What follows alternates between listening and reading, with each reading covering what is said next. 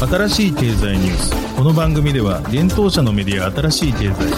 ブロックチェーン仮想通貨フィンテックに関する日々のニュース解説を平日毎日音声コンテンツでお届けしています。そして新しい経済ではブロックチェーン仮想通貨に関するニュース解説記事やインタビュー記事学習記事などのたくさんのコンテンツを掲載しております。ぜひ新しいひらがな経済漢字で検索してメディアもチェックしてください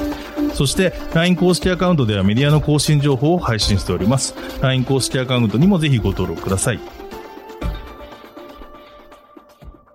この番組は株式会社フィナンシェの提供でお送りします。フィナンシェはスポーツチームやエンタメプロジェクト、DAO などのトークンを購入して支援ができる新しいクラウドファンディングサービスです。サッカー、J リーグ、野球、バスケなどのプロスポーツチームをはじめ、映画やアイドル、インフルエンサーなど100以上のプロジェクトのトークンがフィナンシェで購入できます。さらにトークン購入者はプロジェクトに応じたキャンペーンの参加や NFT などの特典も、ぜひ iOS や Android でフィナンシェのスマホアプリを入れて新たな応援体験を味わってください。あなたの夢がみんなの財産になるフィナンシェ。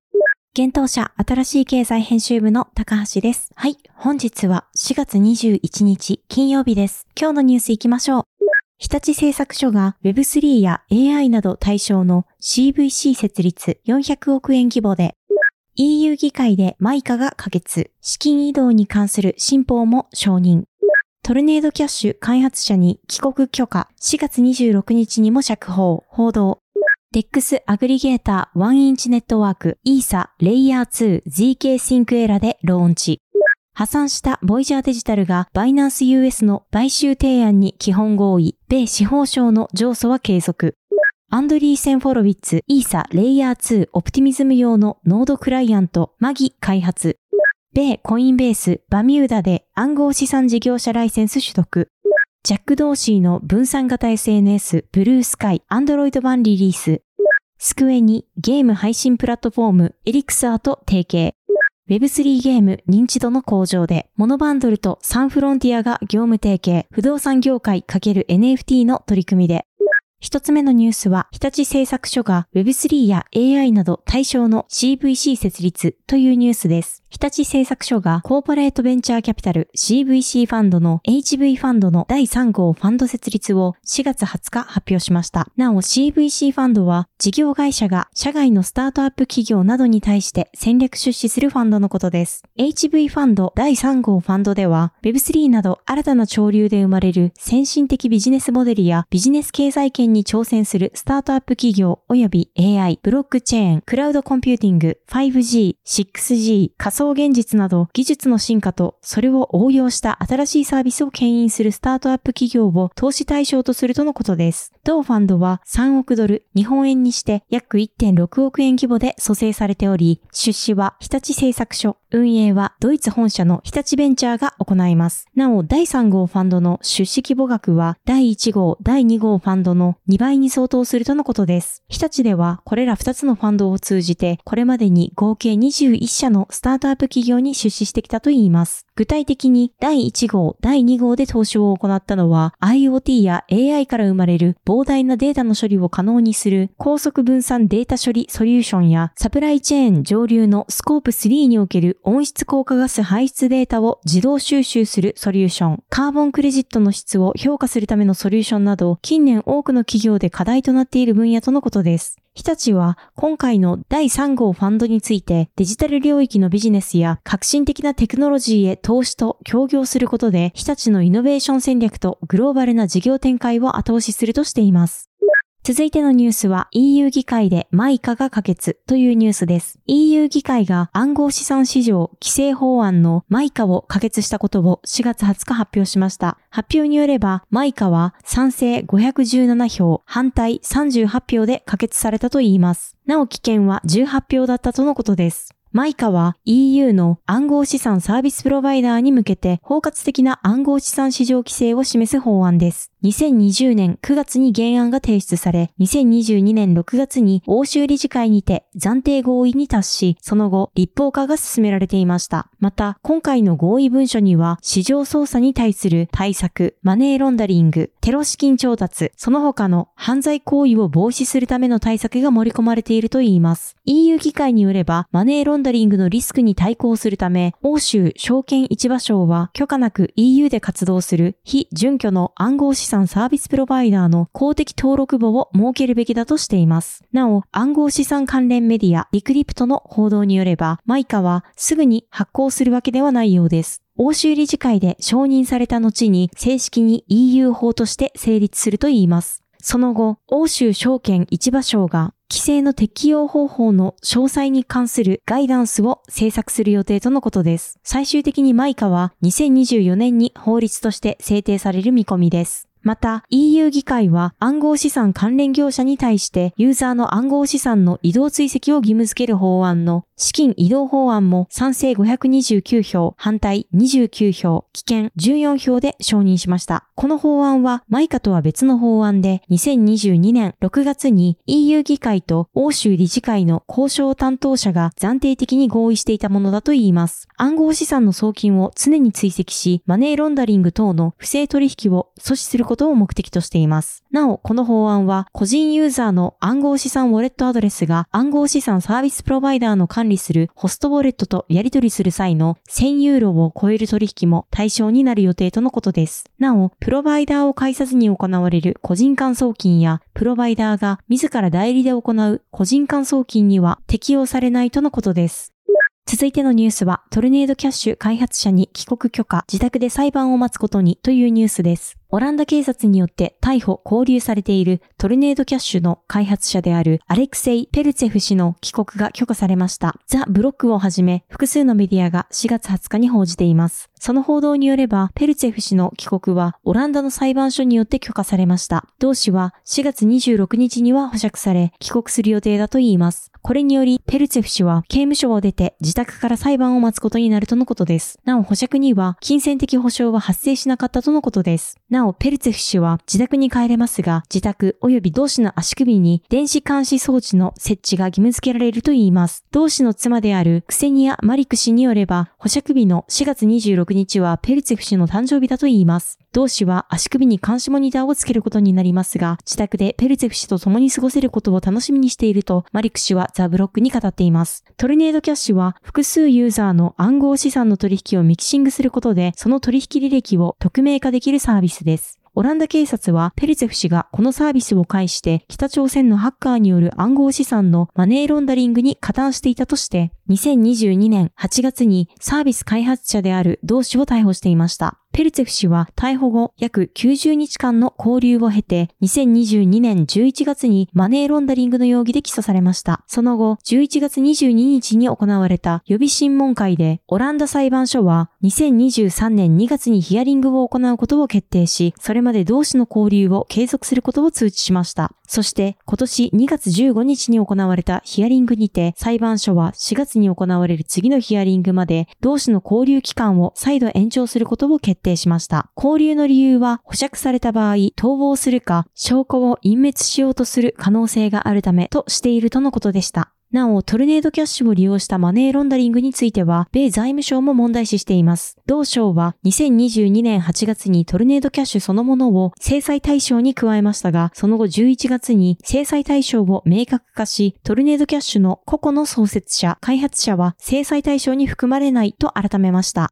続いてのニュースは、ワンインチネットワークが GK シンクエラでローンチというニュースです。 DEX アグリゲーターのワンインチネットワークが GK シンクエラ上でのプロトコルローンチを4月20日に発表しました。GK シンクエラで利用可能になったのはワンインチアグリゲーションプロトコルとワンインチリミットオーダープロトコルです。アグリゲーションプロトコルはワンインチのメインのプロトコルであり、様々な DEX から最適な取引を算出することで効率の良いトレードを提供しています。また、リミットオーダープロトコルは DEX 上で差し値注文を可能にするプロトコルです。GK シンクエラはマターラボ開発のイーサリアムレイヤー2スケーリングソリューションであり、3月末にメインネットをローンチしたばかりです。なお、同ブロックチェーンはゼロ知識証明を活用したロールアップ技術の GK ロールアップを採用しており、イーサリアムバーチャルマシンと互換性のある仮想マシンを持っています。また、GK シンクエラはスマートコントラクトを利用したウォレットのコントラクトウォレットを利用することで、ユーザーがアカウントから直接スマートコントラクトを利用可能にする技術のアカウント抽象化がネイティブで採用されています。GK シンクエラではすでに200以上のプロジェクトがローンチを検討しており、ユニスワップやカーブファイナンスなどでローンチがすでに決定しています。また、ディファイレンディングのアーベも同ブロックチェーンでのローンチに対する温度感調査のためのガバナンス投票が賛成多数で終了しています。なお現在 ZK シンクエラの TVL 預かり資産額は約2億4600万ドルとなっています。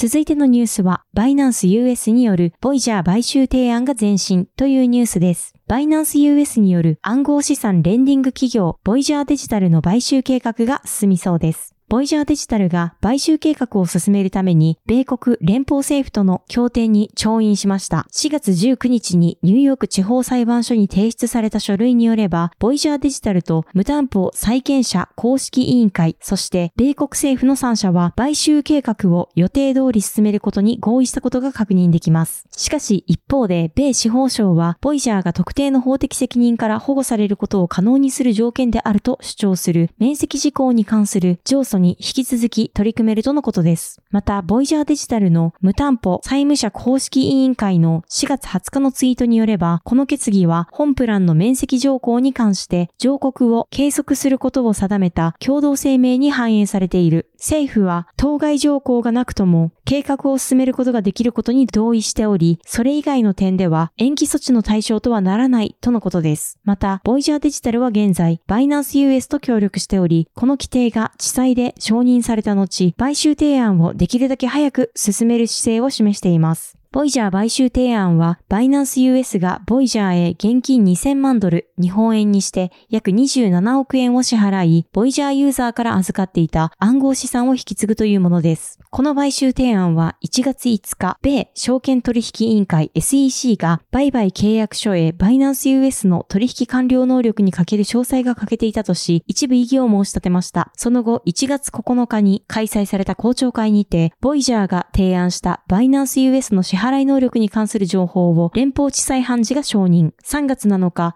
米連邦破産裁判所より買収提案が承認されました。しかし、この買収提案は最終決定したわけではなく、ボイジャーはバイナンス US の規制遵守状況、顧客預金の安全性に関する課題を検討中でした。また、対米外国投資委員会の CFIUS も同買収を米国国家安全保障上のリスクの面から調査しており、3月9日には米司法省の破産監視機関である米国関西人局とニューヨーク州南部地区連邦検事局が買収提案を不服として控訴状を提出していました。これはボイジャーの破産計画において破産中に生じる法的申し立てから従業員を保護する箇所の保護範囲が公中に記載されているため、もし買収を認めれば規制当局による強制措置や刑事告訴が妨げられる可能性があるとして行われていました。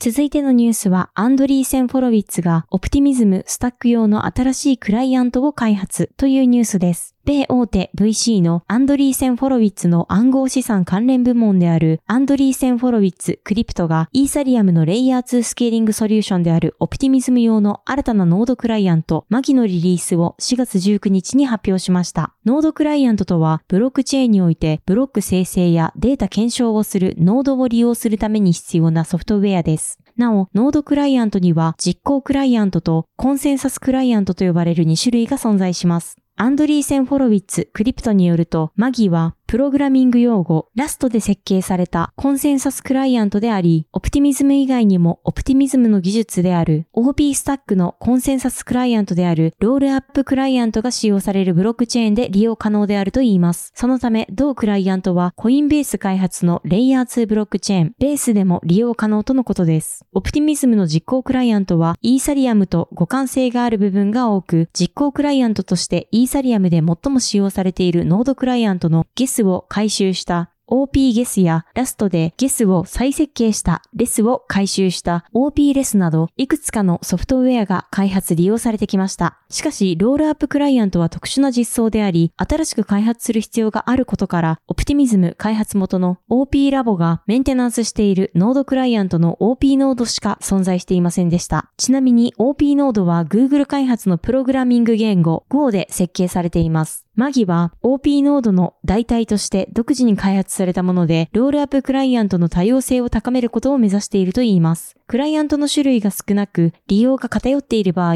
クライアントに発見された単一の脆弱性だけでブロックチェーンが停止してしまうなどの最悪な状況につながる可能性が高まり、安全性を欠きます。マギの登場は OP スタックのブロックチェーンの分散性と安全性を高めることが期待されています。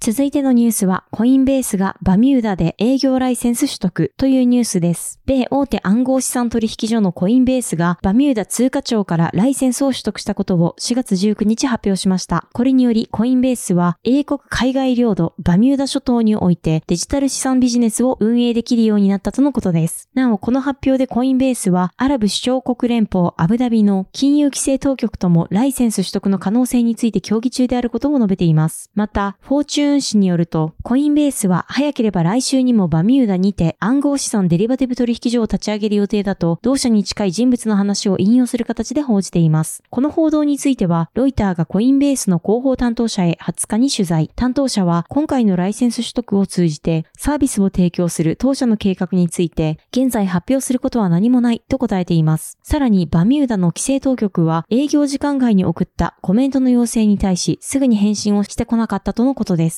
暗号資産のデリバティブ取引はビッグビジネスです。英国、ロンドンの調査会社 CC データによると、3月の主要取引所におけるデリバティブ取引量は約2.8兆ドル、日本円にして約375兆円に達したといいます。なお、スポットの取引量は1兆ドル、日本円にして約133兆円に過ぎません。コインベースの CEO であるブライアン・アームストロング氏は18日、米国と英国が暗号資産のための規制に関する明確さを作らない限り、暗号資産関連会社はオフショアヘイブンで発展すると述べています。米国の規制当局と法執行機関は2022年に起きた一連の業界大混乱を受け、今年に入ってから暗号資産関連企業に対する措置を強化しています。今年3月には、米国証券取引委員会 SEC が特定の製品についてコインベースを訴えると脅しました。米 SEC のゲイリー・ゲンスラー委員長は18日、議員に対し、これほど法律を遵守していない分野は見たことがないと暗号資産業界について述べています。暗号資産関連企業は規制の明確化が必要だと言われています。しかし、ゲンスラー氏は暗号資産市場について規制の明確化ではなく、規制損守の欠如に苦しんでいると述べています。続いてのニュースは、ブルースカイの Android 版がリリースというニュースです。元 Twitter CEO のジャック・ドーシー氏が牽引する分散型 SNS、ブルースカイの Android 版のアプリが4月19日に Google Play Store からリリースされました。先月3月にはブルースカイ iOS 版が App Store で公開されているほか、デスクトップ版へもアクセスが可能となっています。ただし、現状これらすべてのブルースカイを利用するには、ウェイティングリストに登録し、招待されるか、既存ユーザーから招待コードを得る必要があります。ブルースカイプロジェクトはジャック・ドーシー氏が2019年末、当時ツイッターに在籍中に構想を発表したものです。2021年8月より Zcash の元ソフトウェアエンジニアのグレイバー氏がリーダーとなり、プロジェクトは本格始動していました。また昨年10月にはブルースカイのプロトコル名を ADX から AT プロトコルに改名し、その概念を発表していました。なお AT プロトコルは新しい連合型ソーシャルネットワークのためのプロトコルで、最新の分散型テクノロジーのアイデアをシンプルで高速かつオープンなネットワークに統合していると説明されていました。続いてのニュースは、エリクサーゲームスがスクウェアエニックスと提携というニュースです。ゲーム配信プラットフォームエリクサー提供のエリクサーゲームスがゲーム開発大手のスクウェアエニックスと戦略的パートナーシップ締結を4月19日発表しました。エリクサーゲームスはヨーロッパやアジア、アメリカ大陸に分散してチームを持つ米国拠点のテック企業です。最近では人気ゲームのフォートナイトなどを運営するエピックゲームスとの提携に伴い Web2 ゲームだけでなく Web3 ゲームの配信も行うようになったといいます。今回の提携は既存ゲーマーたちの Web3 ゲームの認知度及び採用率を向上させることが狙いとのことです。また、発表によると両社は Web3 技術を表に出さない形でゲーマーがシンプルかつシームレスな体験ができるプラットフォーム提供を目指すとのことです。なお、スクエアエニックスは昨年12月にクリプト VC のシノグローバルキャピタルと共同でエリクサーゲームスのシードラウンドによる資金調達に参加していました。また、スクエアエニックスのビジネスディベロップメントディレクターである上原秀明氏は、今回のエリクサーゲームズとのパートナーシップは、スクエアエニックスが Web3 ゲームの有望性を追求するための新たなステップとなります。と発表にてコメントしています。なお、今回のパートナーシップに関する追加の情報は、今後数ヶ月のうちに発表する予定とのことです。続いてのニュースは、モノバンドルとサンフロンティア不動産が業務提携というニュースです。NFT の API サービスやチケット NFT、コード監査などの事業を展開するモノバンドルがサンフロンティア不動産との業務提携の締結を4月21日発表しました。これにより両社は不動産業界 ×NFT の取り組みを開始するとのことです。両社は不動産領域 ×NFT を起点とした Web3 業界のスタートアップコミュニティへの体験の提供やゲートウェイとして様々なコミュニティ同士の協業及び競争に貢献するとのことです。またブロックチェーン技術を活用した不動産関連サービスの開発により、取引プロセスの効率化や透明性の向上を図るとのことです。今後もモノバンドルとサンフロンティアは不動産業界におけるブロックチェーン技術の活用とイノベーションの推進を積極的に進め、不動産業界に革新的な価値をもたらすプロジェクトやサービスを展開するとしています。今回の提携について、サンフロンティアの執行役員、DX 事業部長、管理本部情報システム部長の竹川博之氏は、Web3 を活用した不動産分野での取り組みは、ますます活発になってくるものと思われますが、投資目的にとどまらず、近い将来には DAO と組み合わせた新しいワークスタイルや不動産流通の新しい仕組みが創出されるものと期待しています、とコメントしています。また、モノバンドルの代表取締役である原沢洋水氏は、様々な産業においてブロックチェーン領域への参入が検討されております。ブロックチェーン技術の産業への結合は、ブロックチェーン領域のスタートアップだけでは実現するために多大な時間を要することになります。不動産領域において様々な実績と知見を有するサンフロンティア不動産社との提携により、ブロックチェーン Web3 スタートアップのコミュニティに対する貢献や、不動産における新しい購入体験の提供を模索します。ますと述べています。モノバンドルは先月3日、ブロックチェーン技術の普及及び学習機会提供プロジェクトのブロックチェーンハックラボを立ち上げています。また、昨年12月にはソフトバンクの子会社 SB ペイメントサービスと共に決済インフラ、国際ペイメントの提供も開始しています。その他にも同社は Day1 からグローバルで検出可能なインキュベーションをテーマとし、ブロックチェーン技術を活用したプロダクトで世界を目指す起業家、開発者をサポートする事業検証プログラムのネザーゲートの開催やエンタープライズ向けの NFT チケットソリューション、国際チケットの提供なども行っています。はい、本日のニュースは以上となります。このように私たち新しい経済編集部では、ブロックチェーン暗号資産に関するニュースを平日毎日ラジオで配信しております。本日ご紹介したニュースは、新しい経済のサイトに上がっております。ぜひ、サイトの方にも見に来てください。新しいひらがな、経済、漢字で検索して見に来ていただければと思います。それでは、本日もありがとうございました。